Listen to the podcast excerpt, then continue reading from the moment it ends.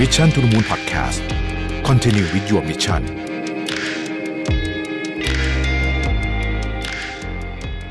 สวัสดีครับยินดีต้อนรับเข้าสู่ Mission to the Moon Podcast นะครับคุณอยู่กับประวิทย์หานุสาหะครับ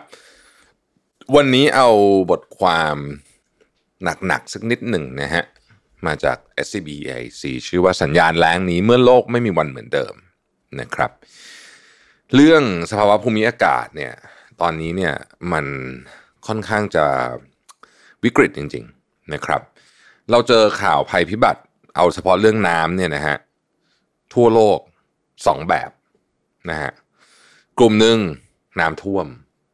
นะครับเช่นปากีสถานหรือว่าประเทศไทยเองแต่ประเทศไทยก็โอเทียบกับปากีสถานไม่ได้นะฮะปากีสถานนี้หนักมาก ๆนะครับ ในขณะที่กลุ่มหนึ่งก็จะเป็นกลุ่มน้ำแรงนะครับ ในจีนนะครับในยุโรปนะฮะจีนนี่แม่น้ำต้องบอกว่า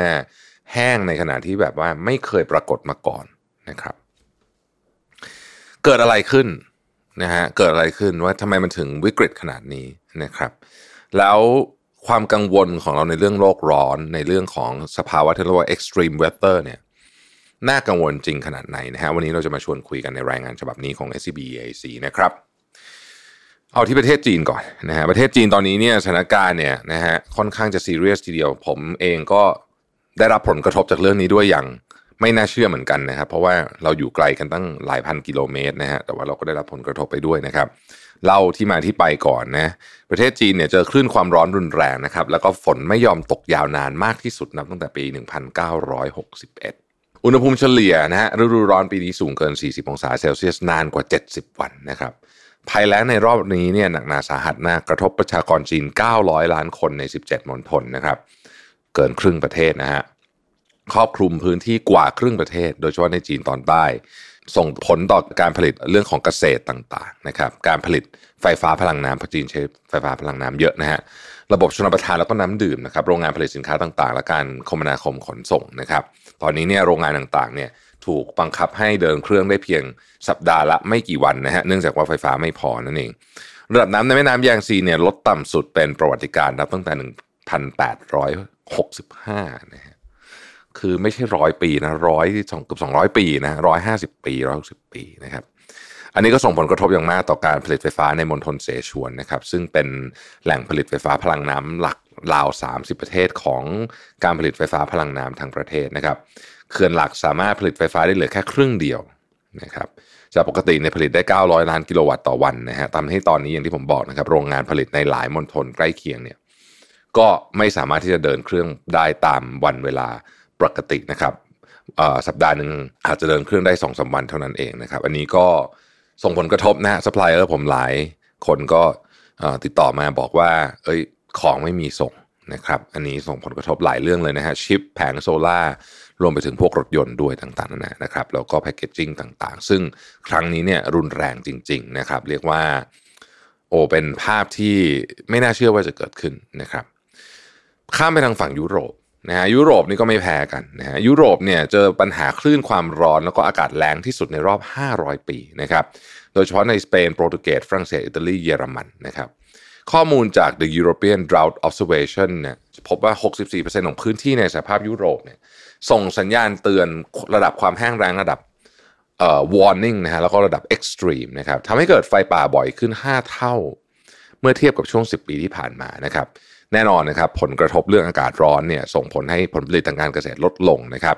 ระดับน้ำแม่น้ำหลากหลายสายลดลงอย่างมาก เช่นแม่น้ำไรน์นะครับซึ่งมีค่าดัชนี low flow index ลดลงไปอยู่ในระดับขั้น very rare และ extremely rare นะครับเกือบตลอดทั้งสายนะฮะนอกจากนี้การผลิตพลังงานนิวเคลียร์ในบางประเทศเช่นฝรั่งเศส ซึ่งมีสัดส่วนกว่า 70%ของปริมาณการผลิตไฟฟ้าในประเทศก็ได้รับผลกระทบเช่นกัน เพราะว่าโรงงานผลิตไฟฟ้านิวเคลียร์ต้องใช้น้ำจาก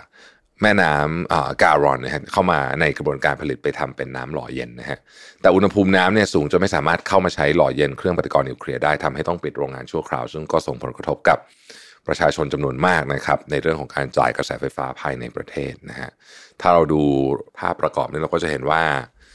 โอ้โหสีนี่มันมีส้มๆแดงๆเต็มไปหมดเลยนะครับ สหรัฐอเมริกาเองนะครับ ก็โดนเช่นเดียวกันนะฮะสหรัฐอเมริกาเองเนี่ยในรัฐแคลิฟอร์เนียและรัฐในฝั่งตะวันตกเนี่ยก็เจอกับปัญหาแล้งผิดปกติรุนแรงที่สุดในรอบ 1,200 ปีนะฮะพันสองปีนะไม่น่าเชื่อ กินพื้นที่ 43%ของประเทศนะครับแล้วก็คลื่นความร้อนสูงจัดกว่า 45 องศาเซลเซียสนะฮะทำให้เกิดไฟป่าในบางพื้นที่จนกระทบกับระบบสายส่ง แล้วก็เครื่องกำเนิดไฟฟ้า อากาศร้อนนะครับทำให้คนเปิดแอร์ใช้ประมาณไฟสูงนะครับ จนทำให้เกิดไฟฟ้าลัดวงจรในบางช่วง แม่น้ำโคโลราโดและแหล่งกักเก็บใกล้เคียงนะครับมีระดับน้ำน้อยลงไปมาก จนกระทั่งกระทบการผลิตไฟฟ้าพลังงานน้ำแล้วก็ระบบชนรับประทานทำให้แคลิฟอร์เนียต้องประกาศข้อบังคับฉุกเฉินจำกัดการใช้น้ำของประชาชนอย่างเคร่งครัดตั้งแต่วันที่ 2 มิถุนายนนะครับขณะที่อีกฟากหนึ่งในรัฐจอร์เจียก็กำลังเผชิญกับภาวะน้ำท่วมฉับพลันนะครับเป็นผลจากสภาพอากาศเปลี่ยนแปลงที่รุนแรงนะฮะ อเมริกาเนี่ยเจอทั้งแล้งทั้งท่วมเลยก่อนอันนี้ก็เป็นเคนตักกี้นะครับหรืออย่างในปากีสถานเองเนี่ยนะฮะฝนก็ตกหนักไม่หยุดแล้วก็เกิดอุทกภัยครั้งใหญ่ประเภทที่ไม่เคยเกิดมาก่อนนะครับ อันนี้ประกอบกับทานน้ำแข็งที่ละลายลงมาเสริมแรงมรสุมด้วยเนี่ยนะครับน้ำท่วมใหญ่ที่ปากีสถานเนี่ยครอบคลุมหนึ่งในสามของประเทศเราเห็นภาพ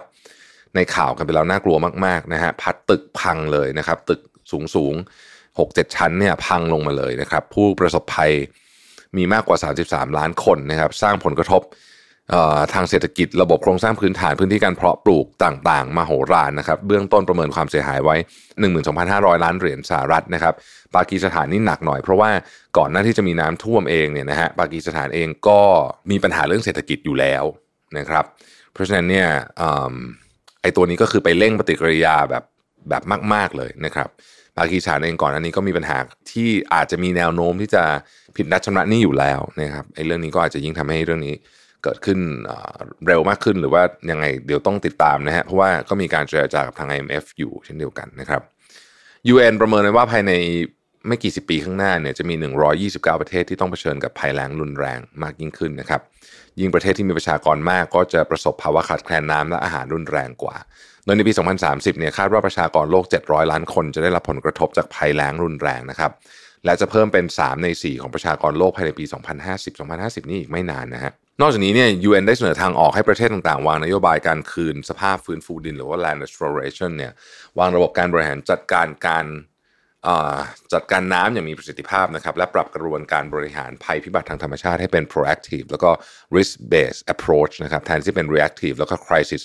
based approach ในปัจจุบันพวกนี้ก็คือ ป้องกันก่อนล้วกันตอนนี้เนี่ยเรื่องของภัยธรรมชาติในประเทศส่วนใหญ่เนี่ยทำแบบแก้ปัญหาตามทีหลังซะเยอะนะครับ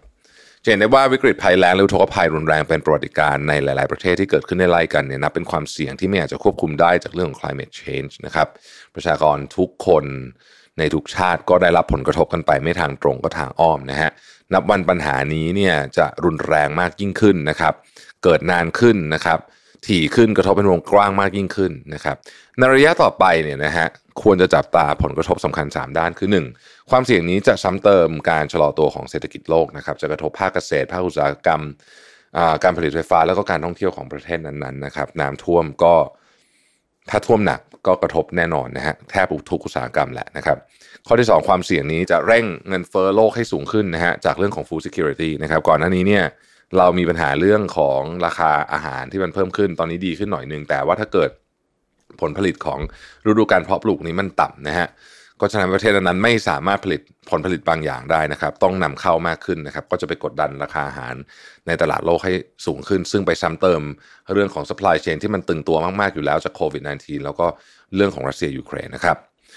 ข้อที่ 3 คือวิกฤตภัยแล้งรุนแรงนี้จะทำให้การวางนโยบายพลังงานสะอาด จากพลังงานน้ำมีความซับซ้อนมากยิ่งขึ้นนะครับในการกำหนด electricity mix policy นะครับเปลี่ยนผ่านนโยบายพลังงานของประเทศ ให้เหมาะสมกับสภาพอากาศที่เปลี่ยนแปลงรุนแรงมากยิ่งขึ้น